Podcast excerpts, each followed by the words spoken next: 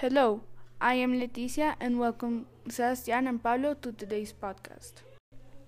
Hello, Leticia. Today we're going to be talking about deforestation and how it affects the world overall.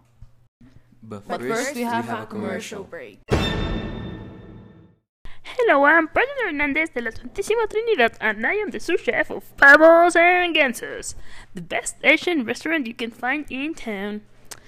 This restaurant has the best chefs, sushi, ramen, And dumplings in all the time. Come here and enjoy your juicy sushi. So, come to and Gansos and some for some all-time fun. Thank you, Brian. Now let's start with today's topic deforestation.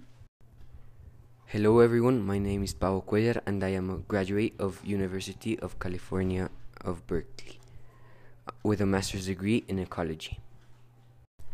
Hello, I am Sebastian and I am a graduate of Harvard University with a master's degree in ecology. Would you guys tell us about deforestation and how it affects climate change? That's actually a really good question, Leticia. Hmm, well, trees play a very important part in Earth. They clean the dirty air by sucking all the CO2 emissions and transforming those emissions into oxygen. Trees conserve energy. They fight water pollution and they do way much more. So, when people cut down trees, there are less trees cleaning the air, providing oxygen and finding, fighting against water pollution, which are things that help climate change increase.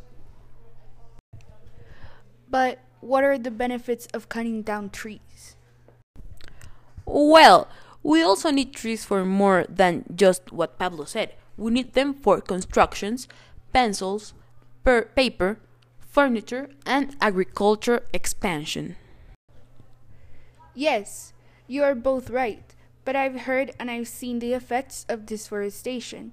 When I visited the Amazon rainforest, I saw a lot of chopped down trees. I went to this resort, and there they were helping all the animals that had lost their home thanks to deforestation. Could you guys tell us some possible solutions about how we can stop deforestation or how we can possibly put our piece of sand to the situation? To stopping the situation? Well, first of all, don't chop down trees. And if it's absolutely necessary, just plant down two more trees close to the place you chopped down trees. You could also recycle paper or use an electronic.